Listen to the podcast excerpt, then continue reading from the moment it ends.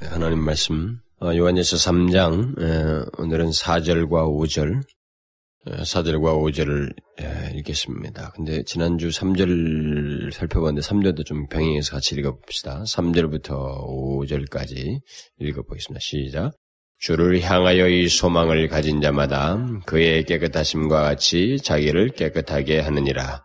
죄를 짓는 자마다 불법을 행하나니 죄는 불법이라. 그가 우리 죄를 없이 하려고 나타내신 바 된 것을 너희가 아나니 그에게는 죄가 없느니라. 네.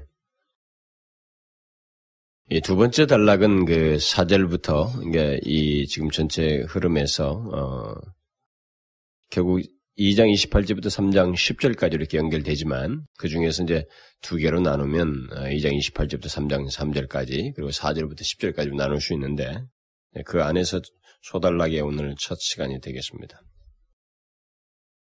우리는 2장 28절부터 3장 3절 사이에서 그리스도인에게 있어야 할 그 의로운 삶, 이 거룩한 삶을 이 앞에서 말을 하되 그리스도의 재림과 관련해서 그 얘기를 했습니다. 그걸 여러분들이 좀 먼저 제가 강조했던 것을 염두에 두시면 이 뒷단락을 이해하는 데 도움이 되겠습니다. 그러니까 2장 28절부터 3장 3절 사이에서는 그리스도인들에게 있어야 할 그 거룩한 삶, 성결의 삶, 이 의로운 삶을 지금 강조하기 위해서 무엇과 연관시켜서 말을 했냐면 그리스도의 재림과 관련해서 장차 있게 될 그리스도의 재림과 관련해서 말을 했습니다. 이제 3장 4절부터 10절까지에서는 그리스도인들에게 있어야 할 그 의로운 삶을 그리스도께서 육신을 입고 이 땅에 오셨던 초림과 관련해서 재림이 아니라 다시 오실 재림이 아니라 이전에 오셨던 그 초림과 관련해서 말을 해주고 있습니다. 3장 3절까지 그 앞부분에서 요한은 그 그리스도께서 장차 나타나신다는 그 재림하신다는 사실을 알고 현재 그 사실 안에서 우리 현재 하나님의 자녀로서 우리는 거룩하게 사는 그런 것이 있어야 된다. 그래서 거룩하게 사는 현재적인 문제를 얘기를 했습니다. 그가 나타내심이 되면 우리가 그와 같을 줄 아는 것은 그의 계신 그대로 볼 것은 이남이니 그리스도께서 다시 오실 때 우리는 완전하게 되어질 것입니다. 그리스도인들은 그때 우리의 모든 죄가 씻음받게 되고 주께서 거룩하심같이 우리 또한 거룩해지고 그의 깨끗하심같이 우리도 깨끗하고 순결하게 되어질 것입니다. 그러면 그런 장래를 앞에 둔 우리는 현재 어떠해야 할까? 우리의 현재를 어떻게 보내야 될까? 현재 우리의 신분과 직임은 무엇이고 또 그동안 무엇을 하면서 곧 어떤 삶을 살면서 그 재림을 앞에 두고 현재를 보내야 될까? 그것에 대해서 지난 시간에 3장 3절을 가지고 말을 했던 것입니다. 주를 향하여 이 소망을 가진 자마다 그의 깨끗하심같이 자기를 깨끗하게 하느니라. 주를 향하여 소망을 가진 자 그리스도께서 다시 오심을 바라보고 그 앞에 재림과 관련된 그리스도를 믿는 자 그리고 주를 향하여 소망을 가진 자 장차 있을 영광스러운 순간을 앞에 둔 그리스도인들은 현재를 하나님의 자녀로서 곧 이 땅에서 소유할 수 없는 최고의 신분과 위상을 가지고 자기를 깨끗게 하는 삶을 살아야 된다. 그것이 반드시 뒤따른다라고 말을 해주고 있습니다. 현재라고 하는 시제를 우리는 하나님의 자녀로서 모든 죄를 던져버리고 죄가 우리 안에 있는 것을 슬퍼하고 그것이 다시 우리를 주장하지 못하도록 하고 의와 거룩함 가운데 행하기를 힘쓰고 하나님을 경외하는 일을 현재 시제로서 해야 된다라는 것입니다. 이것이 하나님의 자녀들이 현재 해야 할 일이요 현재 가지고 있어야 할 모습이라는 겁니다. 소망을 가진 자 장자 이 말 그리스도를 알고 바라보는 자에게 있어서 말이죠. 그래서 사도 요한은 3장 초반부에서 장래에 있을 그리스도인의 나타나심을 말하면서 현재 우리에게 있어야 할 삶, 그 성결의 삶을 3절까지 말을 했어요. 우리는 바로 그런 흐름을 이제 4절 이하에서도 계속 발견하게 됩니다. 사도 요한은 예수 그리스도의 초림, 이제는 초림이에요. 예수께서 육신을 입고 오신 그 사건과 관련하여서 그것을 말을 하면서 현재 있어야 할 의로운 삶을 얘기합니다. 여러분 잘 보십시오. 이것을 사도 요한의 논리적인 흐름을 우리가 잘 따라가야만이 여기서 주는 충분한 의미를 알게 됩니다. 그는 이 앞에서 3장 3절까지에서 그리스도의 재림을 얘기하면서 그리스도인이라고 하는 재림을 앞에 둔 하나님의 자녀의 현재 시제를 어떻게 보내야 될 것이냐 이렇게 얘기를 했어요. 이제는 그리스도의 초림을 연관시켜서 육신을 입고 오신 예수 그리스도를 말하면서 그것과 관련해서 현재 우리에게 있어야 할 삶이 어떤가, 결국 현재 있어야 할 우리의 의로운 삶에 대해서 말을 하고 있다는 것입니다. 그리스도께서 현재 우리로 하여금 의로운 삶을 살도록 하기 위해서 과거에 어떤 일을 행하셨는가, 이것을 이제 4절 이하에서부터 말을 하는 겁니다. 어떤 일을 행하셨어요? 오늘 본문을 통해서 제일 먼저 지적하는 것은 우리 죄를 없이 하기 위해서 이 땅에 오셨다라는 것을 말해주고 있습니다. 우리는 사도 요한이 오늘 본문 전후에서 그리스도인의 현재의 신분과 위상 그리고 현재 상태를 말하면서 의로운 삶의 문제를 아주 중요한 내용으로, 다시 말하면 우리의 존재 증명의 근거로 말하고 있다는 것을 잊지 말아야 됩니다. 그런데 이것을 말하기 위해서 예수 그리스도의 재림, 초림을 똑같은 비중을 두고 얘기를 하고 있다는 거죠. 그러니까 그의 논리 전개를 전체적으로 우리가 살펴보게 되면 아주 굉장히 중요한 사실을 발견하게 되는데, 그는 현재 그리스도인들에게 있어야 하는 의로운 삶을 말하기 위해서 이 편지를 받고 있는, 요한 1서를 받고 있는 그 수신자들에게 어떤 설명을 쭉 뒤에서 열거를 하는데, 앞에도 마찬가지입니다만 지금 4절 이하에도 계속 열거를 하는데 그 내용들이 성경의 다 핵심적인 교리들이에요. 그러니까 그리스도인들의 현재적인 삶을 얘기해서 그것을 설명하기 위해서 사도 요한이 무엇을 그들에게 줄기차게 설명을 하느냐면 핵심적인 교리들을, 교리적인 설명들을 하고 있습니다. 우리가 이것을 염두해 두어야 됩니다. 그는 3장 전반부에서도 뭘 얘기했어요? 그리스도인들의 현재 삶을 얘기해서 뭘 얘기하고 있습니까? 그리스도의 재림에 대해서 얘기했어요. 그런데 오늘 본문에서는 예수께서 육신을 입고 오신 성육신을 얘기하고 있습니다. 우리 현재의 삶을 얘기하기 위해서, 우리에게 있어야 할 의로운 삶을 말하기 위해서 성육신을 얘기하는 거예요. 그 다음에 근데 오늘 본문에서 또 나옵니다만 4절 같은 데서 또 6절, 7절 쭉 가면 뭘 얘기하고 있어요? 죄에 대해서 얘기하고 있습니다. 이 죄론에 대해서 얘기를 해요. 그리고 8절에 가보면 마귀에 대해서 얘기를 합니다. 그리고 9절에 가보면은 거듭남에 대해서 얘기해요. 이거 보십시오. 이 굉장한 진리예요. 나는 이 성경이 말이죠, 이 사도들의 영감받은 이 성경의 모든 메시지가 참 두리뭉실 뛰어넘어갈 수가 없다라고 하는 저는 강력한 그 자극을 받아요, 성경에서. 이걸 그냥 두리뭉실하게 한꺼번에 뭉쳐서 넘어가는 것이 결코 쉽지가 않다는 거죠, 오히려. 결국 뭐예요? 우리의 현재 그리스도인의 삶이라고 하는 것을, 결국은 그것이 우리를 존재를 증명하는 하나님의 자녀의 현재 시제에는 거룩한 삶과 의로운 삶이 있다고 하면서 그것이 결국 우리가 하나님의 자녀인 것을 증거하는 것이다라고 하는 이 논지를 계속 줄기차게 말해오면서 그것을 말하기 위해서 이 사람이 지금 뭘 전후에서 계속 말하냐면 교리를 얘기하고 있단 말이에요. 교리적인 설명을 쭉 하고 있다는 거죠. 이런 사실은 우리에게 아주 중요한 것을 시사해 주는 겁니다. 다시 말하면 그리스도인의 신앙체계라고 하는 것은 바른 진리체계, 다시 말하면 핵심적인 교리를 아는 것과 밀접하게 관련되어 있다는 것입니다. 무슨 말인지 아시겠어요? 그리스도인의 신앙체계요, 그리고 그리스도인이라는 존재에 나타나는 모든 삶의 모습들, 행동들, 사고방식, 모든 것, 그리스도인이라고 하는 존재, 그 존재가 갖는 신앙의 체계들, 신앙의 모습들, 신앙의 삶들, 신앙을 드러내는 것, 이 모든 것은 결국 무엇과 관련되어 있냐면 바른 진리체계, 그러니까 핵심적인 교리들과 밀접하게 관련되어 있다는 거예요. 이 교리를 아는 것과 밀접하게 관련되어 있다는 거죠. 사람들이 자꾸 교리를 죽은 교리처럼 지식적으로 받아들이니까 문제가 그렇지. 그것이 문제에서 그렇지. 살아있는 진리, 살아있는 교리를 우리가 갖지 않으면 우리 신앙이라고 하는 것은 자꾸 허구로 빠져버린다는 거죠. 그러니까 이 삶의 문제를 얘기하면서 정답을 못 주는 거예요. 어떻게 살아야 합니까? 그리스도인의 삶이란 어떠해야 되는가요? 이런 걸 때 이 막연해지는 거예요. 자꾸. 도덕적으로 흘러버리는 겁니다. 스탠다드가 없어져 버리는 거예요. 그런데 아니라는 겁니다. 우리 그리스도인의 삶을 설명하기 위해서 무엇을 꺼내야 되느냐? 성경의 핵심적인 진리예요.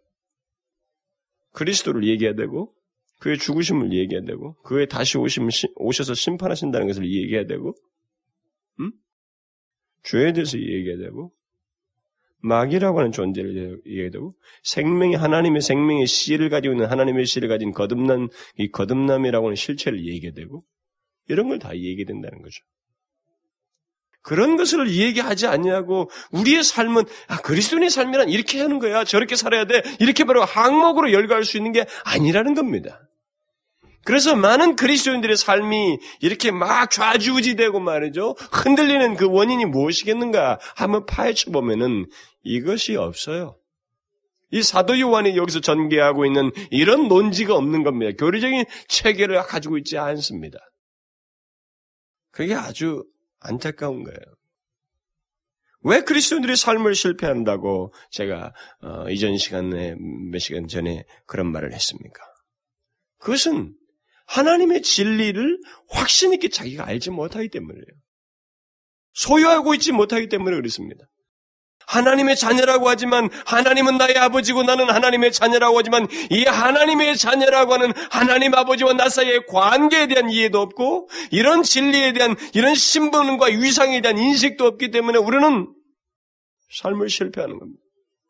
하나님의 자녀라고 하는 신분과 그 영광스러운 위상에 대해서 아는 바가 없기 때문에 실패해버리고 마는 거예요. 쉽게 타협하는 것입니다. 왜 사람들이 의롭고 거룩한 삶을 살지 못하는가요? 그것은 그리스도께서 왜 이 땅에 오셨는지를 알지 못하기 때문에 그렇습니다. 장차 그리스도께서 다시 오실 때 무슨 일이 있는지를 아주 실제적으로 생각하지 않기 때문에 그렇습니다. 주께서 장차 오신다는 것, 그리고 그가 만군의 여호와요 심판장으로서 오신다고 하는 사실을 생각지 않기 때문에 그렇습니다. 그뿐만 아니라 죄가 정확히 성경에서 말한 죄가 무엇인지를 사람들이 알지 못하기 때문에 그렇기 때문에 자꾸 넘어지는 거예요. 또 마귀라고 하는 실체를 너무 건성으로 알아요. 여기서 요한이 보여준 것처럼 우리는 우리의 현재 삶의 문제를 얘기하기 위해서 그저 세상적인 지식 수준에서 또 교양적인 차원에서 우리의 삶을 이러쿵저러쿵 이래둔다 저런다고 이렇게 말을 해서는 안 된다는 것입니다. 듣기 좋은 몇 가지 이야기나 간증으로 우리의 삶을 이렇게 규정하고 그렇게 남들에게 가르쳐줄 성질의 것이 아니라는 것입니다. 그리스도인의 삶을 지금까지 많은 사람들이 성경에 근거하지 않고 말하고 교리 따로 삶 따로라고 하는 이런 게 별개로 연결시키는데 아니라는 거죠. 그리스도인의 삶은 교리적인 근거에 의해서 성경의 핵심적인 진리의 기초에서 나와야 된다는 거죠.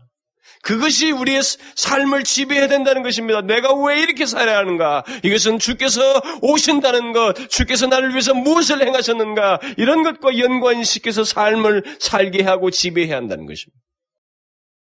우리는 그리스도인의 삶을 단순한 인생살이처럼 말해서는 안 됩니다. 왜 그리스도인에게는 의로운 삶이 피할 수 없이 있는지, 왜 그것이 그리스도인의 존재를 밝히는 시금석이 되는지에 대해서 요한은 여기서 인생 넋두를 늘어놓고 있지 않습니다. 자기 간증을 늘어놓고 있지 않아요. 그는 아주 성경의 핵심적인 진리들을 쭉 말해주고 있습니다. 그리스도의 재림과 성육신과 죄가 무엇이며 마귀가 무엇이고 거듭남, 그 실체가 무엇인지를 이런 여러 가지 교리적인 지식들을 말해줍니다. 결국 하나님의 진리체계, 곧 교리를 알고 있는 것이 이토록 중요하고 그리스도인의 삶을 얘기하는 데 있어서 반드시 거기에 곁들여져 있어야 된다는 것, 그것이 근거가 돼야 된다는 것을 말해주고 있는 것입니다. 그런 가운데서 제일 먼저 오늘 본문에서 말하는 게 무엇인가요? 그리스도께서 육신을 입고 오신 목적이 무엇인가? 바로 그 문제입니다. 그것은 우리의 죄 때문이요 우리 죄를 없이 하기 위해서이다고 말하고 있습니다. 그런데 이것을 말하기에 앞서서 요한은 그러면 도대체 죄가 무엇인가? 죄가 무엇이기에 하나님의 아들이 육신을 입고 오셔야 했고 그것을 없애기 위한 일을 하셔야 했는가라는 문제를 먼저 다루고 있습니다. 그래서 죄를 짓는 자마다 불법을 행하나니 죄는 불법이라 그랬어요. 요한은 여기서 그리스도인들의 그 의로운 삶의 문제를 이야기하기 위해서 죄에 대한 성경적인 관점을 말해주고 있습니다. 다시 말하면 의로운 삶을 사는 그리스도인에게 있어야 하는 죄에 대한 관점이 무엇인가라는 것을 말해주고 있는 것입니다. 죄에 대한 개념을 바르게 갖지 못하면 인간은 기준점을 상실한 자처럼 행하게 됩니다. 그것은 하나님을 도저히 찾을 수가 없어요. 하나님의 은혜를 이해할 수가 없습니다. 그리스도에 관한 모든 진리들을 제대로 수용할 수가 없어요. 그래서 이 죄에 대한 바른 개념이 굉장히 중요한 것입니다. 그러면 여기서 요한이 그 죄를 무엇이라고 말하고 있어요? 죄는 불법이라고 말하고 있습니다. 신약성경에서 죄에 대한 여러 정의가 언급되고 있습니다만 오늘 본문의 정의가 죄에 대한 가장 일반적인 정의입니다. 죄가 불법이다. 이 말은 무슨 말입니까? 죄가 불법이라는 말은. 여기서 불법은 하나님께서 정하신 율법을 어기는 것이라고 일반적으로 우리가 말합니다. 그러나 우리들이 흔히 불법하면 어떤 정해진 법조항만을 생각하는 경향이 있기 때문에 좀 더 정확히 설명을 할 필요가 있어요. 여기서 불법은 하나님의 마음에 일치되지 않는 것입니다. 이걸 아셔야 됩니다. 우리는 이런 성경적인 정의를 가지고 있어야 돼요. 죄에 대한 그리스도인의 정의는 그런 것입니다. 일반적으로는 표면적으로는 하나님께서 정하신 율법을 어기는 것이다 라고 이렇게 말할 수 있습니다. 이게 모든 신학적으로 이 불법을 정의하는 말이고 성경 공부에서 말하는 거예요. 그런데 이것의 근본적인 내용을 보충적으로 설명해야 됩니다. 우리는 왜냐하면 이 불법이라는 말에 대해서 우리가 잘못된 편견들을 선입관을 먼저 가지고 있기 때문에 말이죠.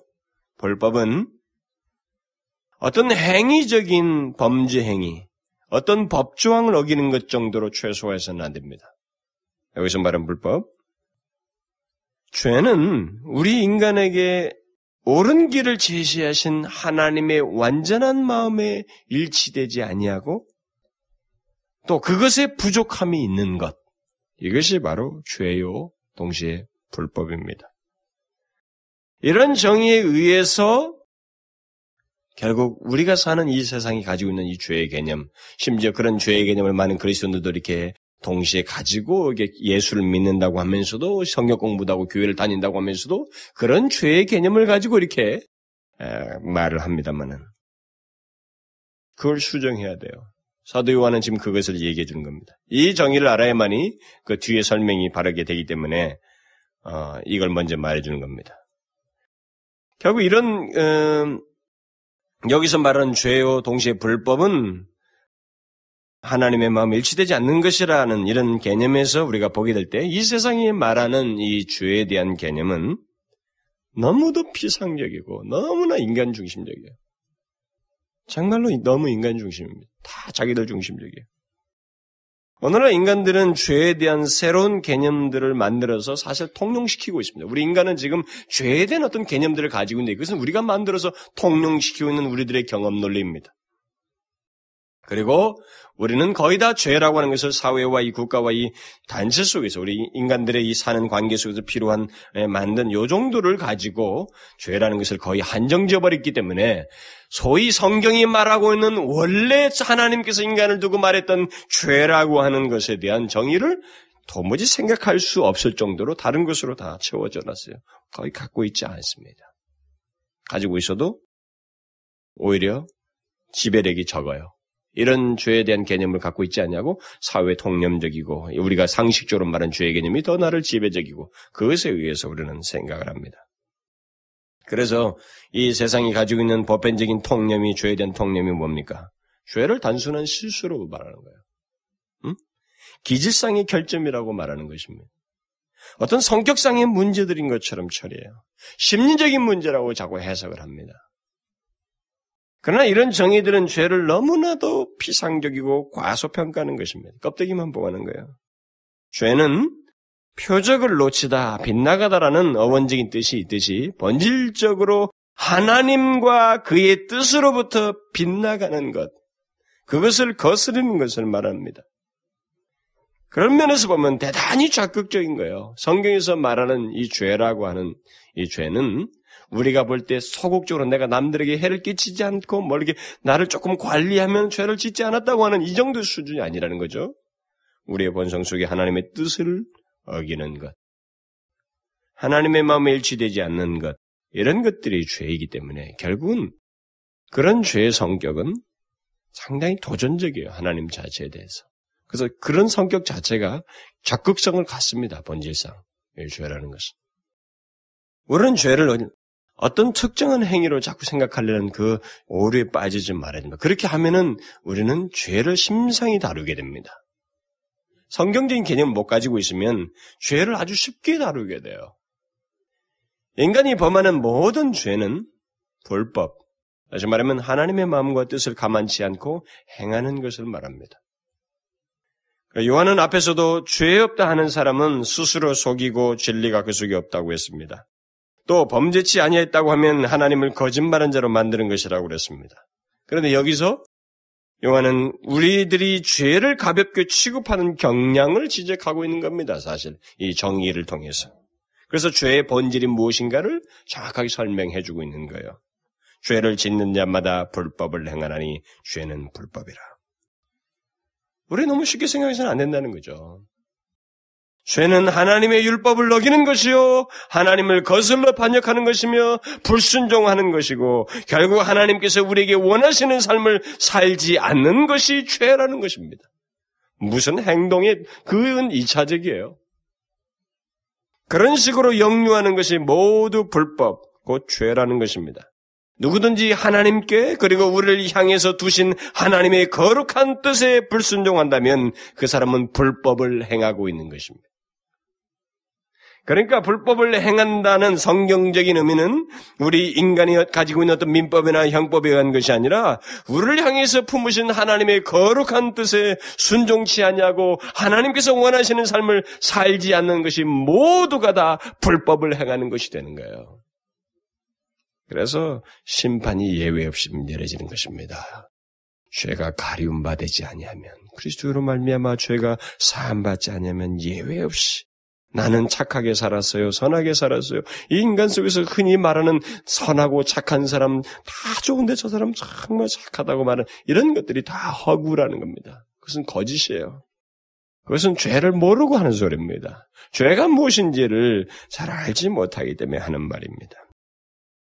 그래서 여기서 사도 요한은 바르게 정의해 주는 거예요. 우리 인간은 죄를 가볍게 취급하는 경향이 있다는 것이죠. 죄를 아주 그냥 심상히 다루려고 하는 경향이 있단 말이죠. 그래서 그것을 바르게 정의해 주는 것입니다. 결국 우리가 이와 같은 죄의 정의를 가지고 있지 않으면, 만일 성경적인 죄의 어떤 이해를 가지고 있지 않으면 뒤에서 나오는 이제 5절의 내용으로 갈 수가 없어요. 지금 사도 요한의 논지는 그것입니다. 죄에 대한 이해를 먼저 가지고 있어야만이 5절의 뒤에서 나오는 언급되는 내용이 우리에게 바르게 전달돼 주시고 이해될 수 있다는 거죠. 그러니까 죄에 대한 이해가 바르지 못하면 예수 그리스도께서 이 땅에 오신 이유나 목적을 도저히 설명할 수가 없다는 겁니다. 그러니까 우리에게 전달되는 모든 진리는요, 한편으로 절대 흘러서는 안 돼요. 이게 다 연결고를 가지고 있습니다. 예수 그리스도의 성육신과 죽으심을 이해하기 위해서는, 또 우리의 구원과 하나님의 자녀로서의 거룩한 삶을 바르게 이해하기 위해서는 우리를 먼저 죄가 무엇인지를 알아야 된다는 거예요. 정확히. 그것을 아주 상식적으로 비상적으로 하는 게 아니라 정확히 성경이 말하는 죄에 대한 개념을 알고 있어야 된다는 것입니다. 인간의 근본적인 문제는 죄를 지음으로써 곧 불법을 행함으로써 정죄를 받았다는 것입니다. 그렇죠? 그리고 그 깊은 죄의식에 빠져있다는 것입니다. 인간이 가지고 있는 빠져나올 수 없는 이 문제가 바로 죄와 관련되어 있습니다. 모든 인간이 다 그래요. 바로 이런 문제 때문에 그러면 그 인간에게 살 길이 없는가? 그 인간을 살릴 수 있는 유일한 길이신 예수 그리스도가 이 죄에 대한 바른 이해와 그 죄를 진 인간의 상태의 설명 이후에 뒤에서 나와야만 합니다. 그래서 먼저 죄에 대해서 사도 요한이 말을 하고 이제 5절에서 그가 우리 죄를 없이 하려고 나타내신 바 된 것을 너희가 아나니 그에게는 죄가 없느니라. 이렇게 말하고 있는 것입니다. 여기서 요한은 예수님께서 육신을 입고 오신 한 가지를, 그 목적 한 가지를 말해주고 있습니다. 우리 죄를 없이 하려고 오셨다. 요한은 또 8절에 가서도 육신을 입고 오신 다른 목적을 말해줍니다. 그것은 마귀의 일을 멸하기 위해서이다. 이렇게 말합니다. 오늘은 그 5절에 있는 목적만을 말씀을 드리면 예수님께서 육신을 입고 오신 것은 우리 죄를 없이 하기 위해서이다. 이렇게 말하고 있어요. 앞에서 죄에 대해서 얘기했습니다. 4절에서. 이제 그것을 구체적으로 우리 죄를 없이 하기 위해서 이제 예수님께서 오셨다.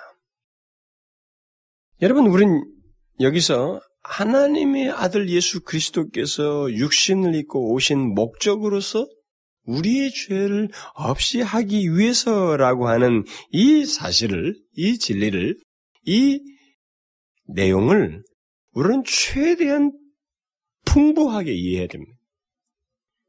제가 최대한 풍부하게라고 한 말은 우리 죄를 없이 하기 위해서 육신을 입으신 하나님의 아들 예수 그리스도 그리고 십자가에서 죽으신 그분을 굉장히 사실적으로 그리고 실제적으로 이해하고 있어야 됩니다. 그것이 항상 우리의 삶을 그래서 교정시키고 동시에 풍요롭게 하는 아주 중요한 내용이 되어야만 한다는 거예요. 결국 우리의 모든 삶과 존재를 결정하게 하는 그것을 또 소생케도 하고 풍요롭게 하는 가장 중요한 내용으로서 이 여기서 나오는 사도 요한이 묘사한 이 5절 내용 예수께서 오신 목적 그것은 우리 죄를 없이 하기 위해서는 이 사실을 최대한 바르게 풍요롭게 알고 있어야 됩니다. 제가 이렇게 말을 하는 것은 많은 사람들이 이 지식을 너무나도 단편적으로 알고 있기 때문에 그래요. 교회 안에 있는 사람들이. 여러분, 왜 하나님의 아들이 베들레헴 땅에 아기로 오셨습니까? 이거 달고 다른 얘기 아니에요? 여러분, 성탄절 때만 되는 얘기 아닙니다. 그냥 상식적으로 귀에 담고 있어야 될 내용이 아니에요. 오늘 본문에 목적이 있습니다. 근데 이 목적이 결국 나의 죄와 관련되어 있어요. 우리와 관련되어 있고 우리의 죄와 관련되어 있습니다. 한번 물어보세요. 왜 하나님의 아들이 베들레헴 땅에 아기로 오셨어요? 왜 하나님께서 우리 같은 인간의 육신을 입으시고 이 땅에 오셔야만 했습니까? 왜 하나님의 아들께서 하늘의 보좌를 버리시고 상하고 헤어지는 인간의 약한 몸을 입고 오셔야만 했느냐는 거예요. 왜 그런 인간들의 그 틈바구니에서 그들에게 시달림을 받고 조롱을 받고 조소를 받는 세월을 보내야만 했습니까? 무엇 때문에 그는 30년 이상을 이 땅에 사시면서 인간들에게 말씀도 하시고 그들을 고치시기도 하고 죽음의 길을 마침내 가셔야만 했는가라는 거예요. 왜 그는 마지막을 그의 삶을 그 짤막한 인생의 마지막을 처참하게 죽는 그 죽음의 길을 가셔야만 했는가? 왜 하필 십자가의 죽음인가? 그가 그런 역사적인 흔적을 남긴 것은 무엇 때문이냐라는 거죠. 그리고 왜 그는 죽었다가 3일 만에 다시 부활하시고 승천하셔야만 했는가? 물론 이런 질문에 평범한 답을 기대해서는 안 됩니다. 여러분들 오늘 본문을 읽었다고 해서 그 알고 있는 이 지식이 답이라는 단순 지식을 가지고 적용해서는 안 된다는 거예요. 이런 질문에 대한 답은 절대 평범한 답이 아닙니다. 그냥 우리에게 좋은 일을 하시기 위해서라고 막연하게 말해서도 안 되고 오늘 성경에 있는 이 말을 그냥 지식적으로 답을 말해서도 안 된다는 거죠. 우리에게 모범을 보이고 좋은 가르침을 주시기 위해서 그 정도로 오신 것처럼 그 정도에서 멈춰서는 안 된다는 겁니다. 오늘 본문에서 요한은 아주 중요한 진리를 말해주고 있습니다. 아주 중요한 이유요 동시에 목적을 말해주고 있습니다. 제가 평범하지 않다는 것은 너무나도 이 사실이 놀랍기 때문이었습니다. 왜 그렇게 하셨는가? 바로 우리의 죄 때문이라는 거죠. 우리 인간들이 처한 상태 때문이라는 거죠. 여러분 이것이 평범한 답이에요? 여러분들에게는 평범한 답으로 여겨집니까? 예수께서 하나님의 아들이 육신을 입고 오셔서 고난의 길을 가시고 마지막에 죽으시고 다시 살아서 부활하셨던, 그렇게 하셔야만 했던 것이 바로 우리의 죄 때문이라고 하는 것이, 이게 평범한 답이냐는 거예요. 우리의 죄 때문에 하나님의 아들이 육신을 입고 오셔서 십자가에 죽으셨다는 이 이야기는 평범한 얘기가 아닙니다. 인간들이 평범하게 자꾸 들어서 그렇지 이건 평범한 얘기가 아니에요. 이건 평범한 답이 아닙니다. 한번 생각해 보십시오. 어떻게 하나님의 아들이, 영원하신 하나님이, 시공간에 제약받지 않으시는 분이 상하고 헤어지는 육신을 입고 오셔서 어떻게 그렇게 찢기면서 죽임을 당하셔야만 해요? 그렇게 오신 목적이 우리의 죄 때문이라고는 이것이 간단한 얘기예요? 이게 평범한 얘기입니까? 절대로 평범하지 않습니다. 이건 엄청난 얘기예요. 이건 엄청난 일입니다. 여러분과 제가 한 가지 뜯어고쳐야 할 게 있는데요. 예수를 믿으면서 설교를 들으면서 성경을 많이 읽으면서 성경 공부를 많이 하면서 한 가지 뜯어야 고쳐야 할 한 가지 버릇이 있어요. 뭔지 압니까? 나와 관련돼서 있어진 하나님 쪽에서의 모든 행위와 사역과 일들이 결코 평범한 게 아니라는 거예요. 평범하게 생각해서도 안 되고 보아서도 안 되고 말해서도 안 된다. 왜요? 평범하다면 우리 인간들끼리는 얘기할 수 있어요. 응? 나를 위해서 누군가 더 올라온 일을 해줘도 그건 평범치 않게 우리가 다루기는 하는데, 그건 우리끼리는 할 수 있습니다.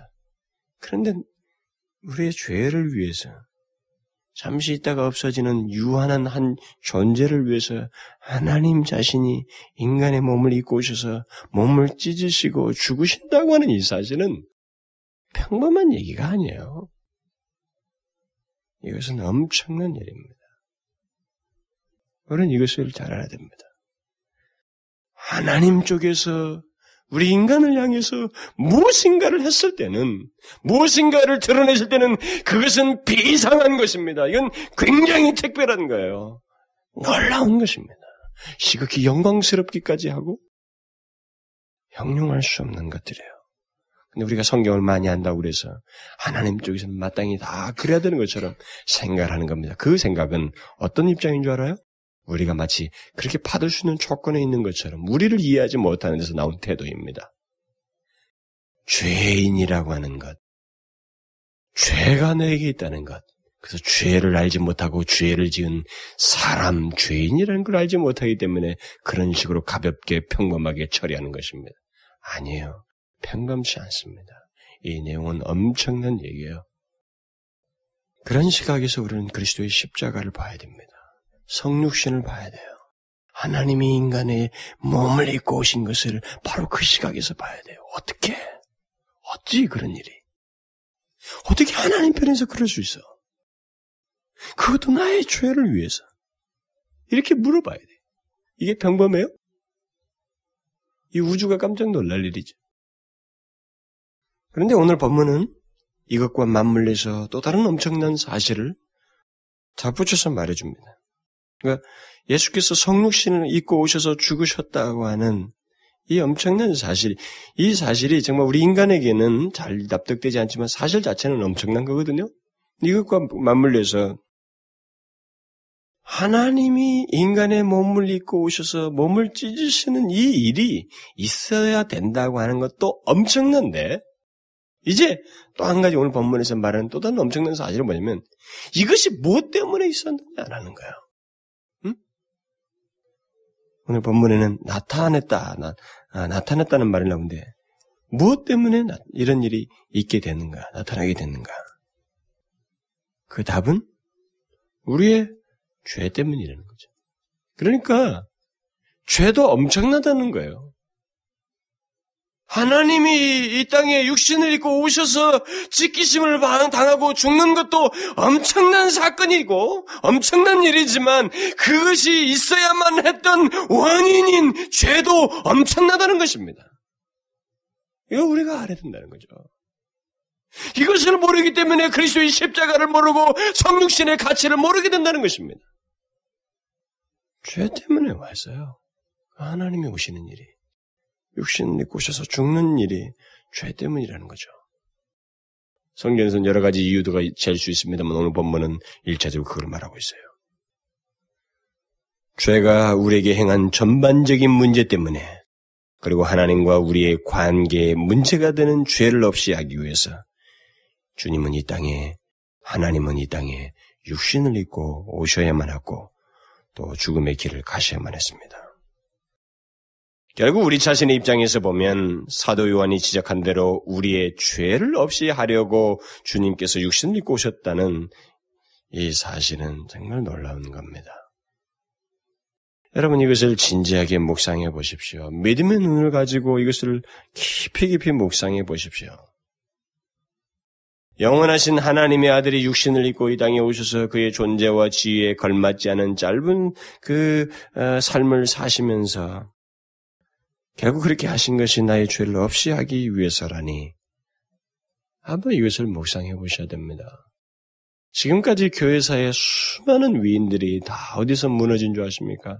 예수 그리스도의 십자가와 관련된 비밀, 성육신과 관련된 비밀, 그도 다 이 비밀이여, 일단 이런 내용들이 그들을 다 뒤집었어요. 압도했습니다. 이건 묵상해야 돼요. 우리가 많은 시간을 묵상해야 됩니다. 질리지 않을 정도로. 만일 내게 그라도 이런 사실이 내게 가볍게 다루어지고 습관대로 다루어지면 나는 망할 상태가 됐다는 걸 알고, 그렇지 않도록 이 진리가 내게 더 생길 없도록 묵상해야 됩니다. 이것을 어떻게 우리가 평범하게 취급할 수 있겠어요? 이런 문제를. 우리는 이 예수 그리스도께서, 하나님께서 육신을 입고 오셔서 우리의 죄를 없이 하기 위해서 오셨다고 하는 이 사실을 우리 인간의 평범한 얘기하듯이 할 수 없습니다. 우리 인간들의 그 웃기고 평범한 얘기를 하듯이 이런 얘기를 할 수가 없어요. 이것은 대충 생각하고 넘어갈 수 있는 얘기가 아닙니다. 이것을 평범하게 생각하고 말하는 사람이 있다면 그 사람은 하나님의 진리를 알지 못하는 것입니다. 예수 그리스도의 오심의 비밀을 거의 알지 못하고 있는 것입니다. 이것은 너무나도 귀하고 높고 높은 비밀이요, 최고의 지식입니다. 그래서 요한은 바로 그런 최고의 지식을 그리스도인들이 가지고 있다라고 오늘 본문에서 말하고 있습니다. 그가 우리 죄를 없이 하려고 나타나신 것을 너희가 아나니. 그렇죠? 우리 그리스도인들은 이 엄청난 사실과 지식을 가지고 있고 알고 있습니다. 이것이 우리에게 너무나도 중대한 얘기가 된다는 것입니다. 우리를 뒤흔드는 내용이 된다는 것이죠. 최고의 지식이 된다는 것입니다. 그래서 그리스도인에게는 우리 그리스도는 이것을 안다, 이렇게 말하고 있어요. 실제로 여러분들에게도 그런가요? 여러분들에게도 그렇습니까? 예수 그리스도의 오심이 여러분들에게도 엄청나고 기이한 일로 여겨지느냐는 거죠.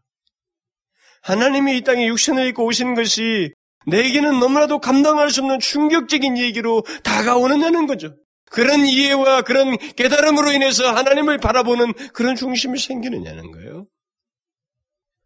그리고 그것이 나의 죄를 없이 하기 위해서라는 것을 알고 있느냐는 것입니다.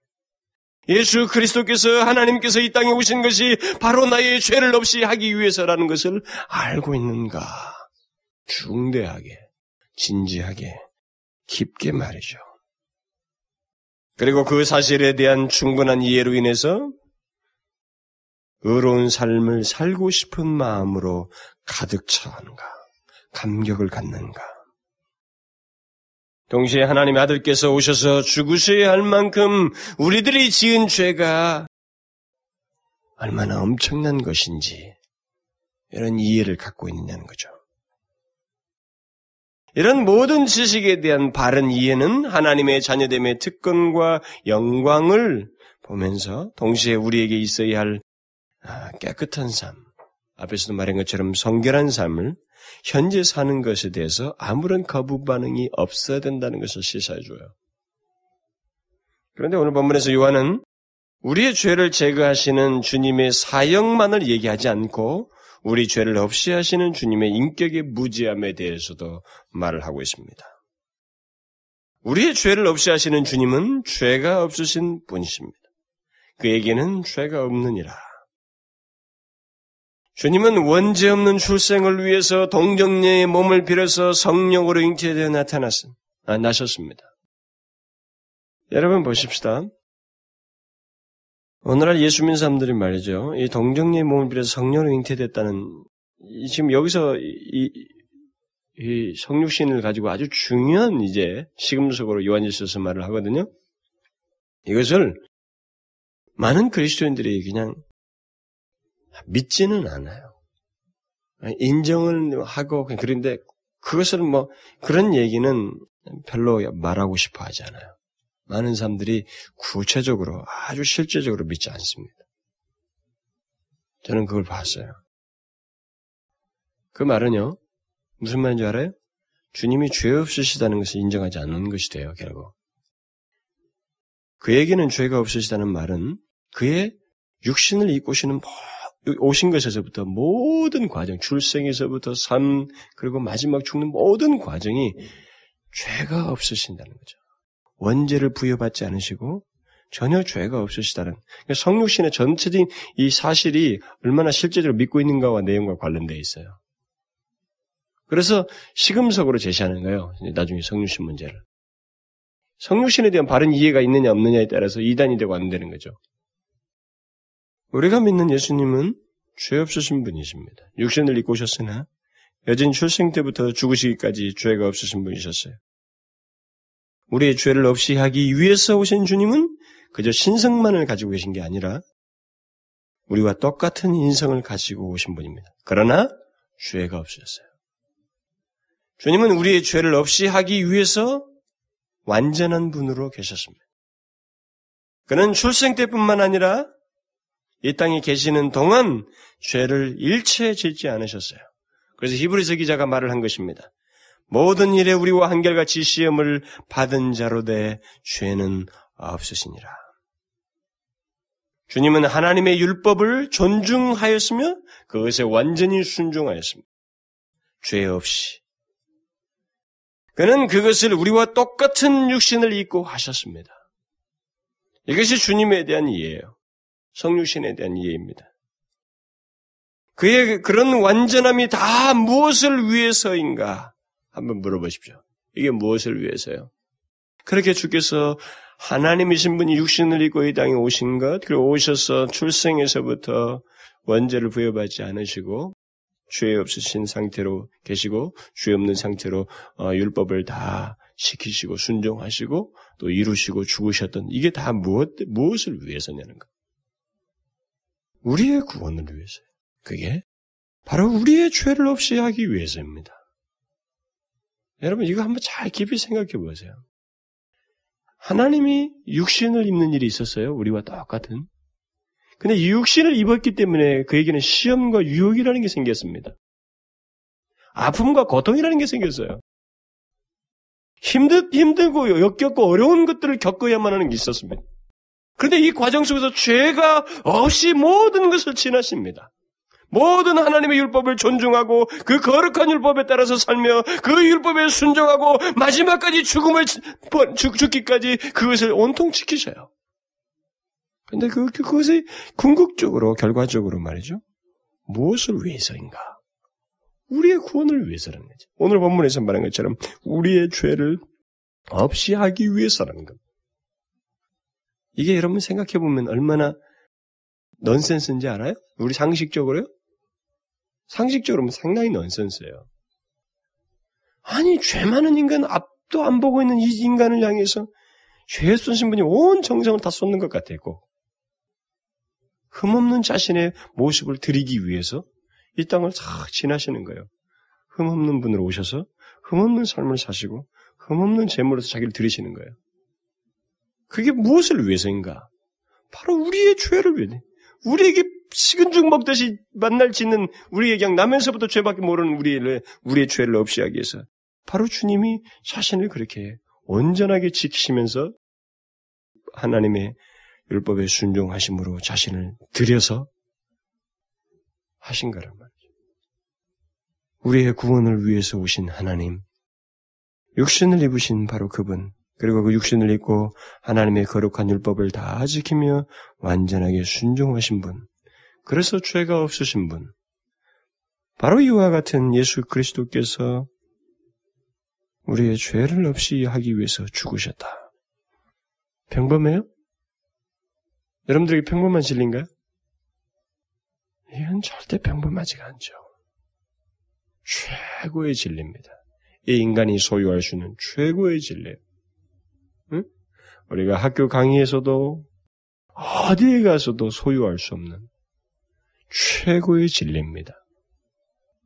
최고의 지식이에요. 그에게는 죄가 없느니라.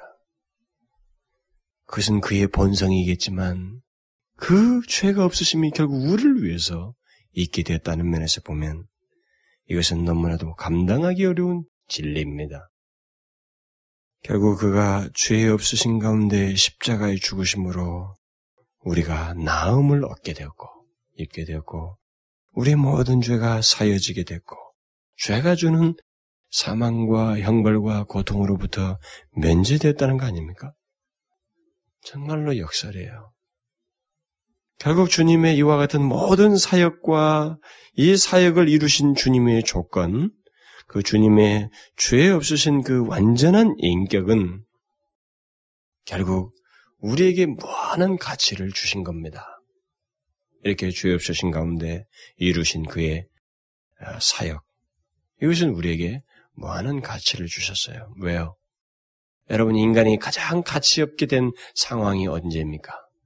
인간의 존재가 확 무너지는 상황이 어디였어요? 만물의 영장의 최고의 그 위치에서 떨어져 나간 자리가 어디입니까? 바로 죄가 들어왔을 때입니다. 그런데 예수께서 하나님께서 육신을 입고 오심으로 죄 없는 가운데 자기를 지키셔서 제물이 되도록 들이심으로 인해서 우리의 죄를 없이 함으로 인해서 우리를 다시 가치 있게 하셨어요. 죄를 없이 한다는 것이 우리를 다시 최고의 가치로 돌려놓는 일을 하게 한 것이라 이 말입니다. 결국 이 사도 요한은 이런 논지를 통해서 예수 그리스도께서 나를 위해서 무엇을 하셨는가? 그가 하나님이신 분이 육신을 입고 오셔서 이 하신 것, 이 목적을 볼 때, 이것을 생각할 때 나에게서 현재라고 하는 시제는 그러면 어떠해야 하는가? 이 문제를 결국 이 논지의 흐름에서 말을 하고 있는 것입니다. 앞부분은 그리스도의 재림을 두고 말을 했는데 이제 초림을 두고 얘기를 하는 겁니다. 어떠해야 하느냐는 거예요. 어떻게 됩니까? 우리의 현재 시제라고 하는 것은 자기를 깨끗게 하는 거죠. 그의 깨끗하심 같이 자기를 깨끗하게 하는 것이다 라고 말하고 있습니다. 거룩한 삶이에요. 그리스도의 이런 모든 조건은 우리를 향한 그의 모든 조건은 우리의 현재 시제 무엇인가를 당연하게 우리에게 산출시키는데 요구하는데 뒤따르게 하는데 그것은 거룩이에요. 거룩한 삶입니다. 그의 깨끗하심 같이 우리가 우리 자신을 깨끗하게 하느니라. 이것을 잊지 말아야 됩니다. 그래서 그리스도인에게서 거룩과 상관이 없다면, 상관없는 모습이 보인다면 참 그것은 사실상 끔찍할 수 있어요. 끔찍한 모습이에요. 이것은 선택적인 게 아닙니다. 자연스럽게 있을 수밖에 없는 거예요. 그리스도의 나를 향한 그리스도의 모든 초림의 조건이 다 그 현재 우리 현재 시대의 그런 삶을 이도록 하기 위해서 있었던 것이다라고 사도 요한이 말하고 있습니다. 그러므로 여러분 이유를 찾아야 됩니다.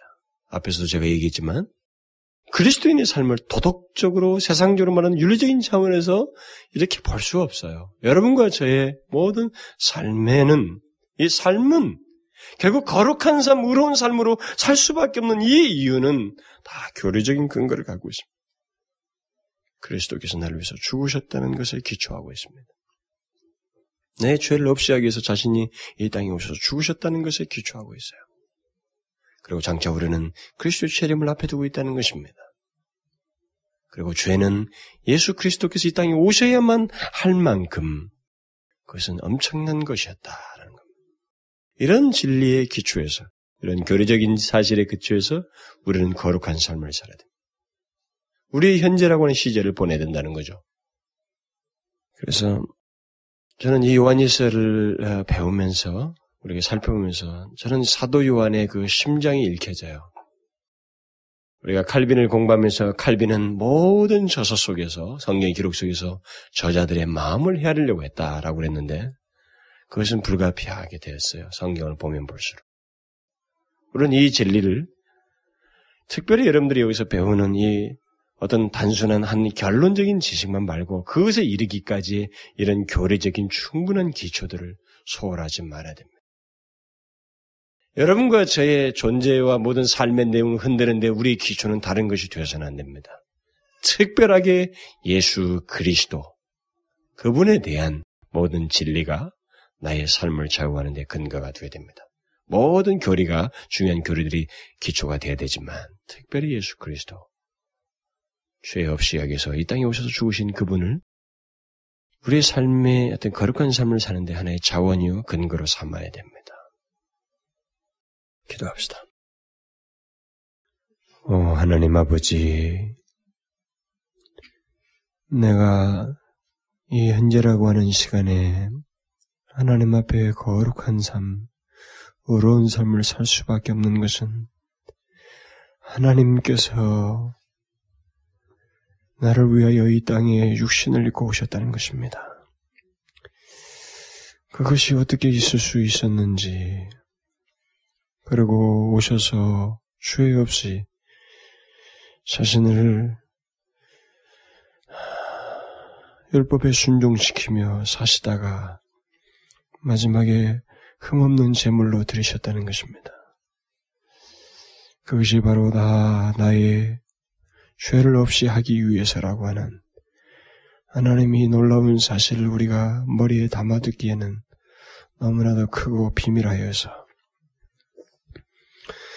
하나님, 우리의 소원은 더 이 충만한 진리를 알기를 원합니다. 깨닫기를 원합니다. 하나님이 더 깊은 진리를 인하여 하나님 앞에 이의가 없고 주저함이 없이 우리의 삶을 드리기를 원하고 거룩한 삶을 살고자 하는 열망을 갖는 저희들이 되게 하여 주옵소서. 오 하나님, 주님께서 이 땅에 오심을 감사하나이다. 저희들의 죄를 없이 하기 위하여 이 땅에 오셔서 죄 없으신 가운데 사시며 자신을 십자가에서 드리심을 감사하나이다. 이 영광스러운 복의 복과 하나님의 은혜를 입게 하여 주셔서 감사합니다. 하나님, 이 모든 것으로 인한 우리가 현재를 어떻게 보내야 되는지 이의가 없이 주님 앞에 살아갈 수 있도록 저희들을 붙들어 주시고 인도하여 주옵소서. 거룩한 삶이 있도록 말입니다. 예수 그리스도의 이름으로 기도하옵나이다. 아멘.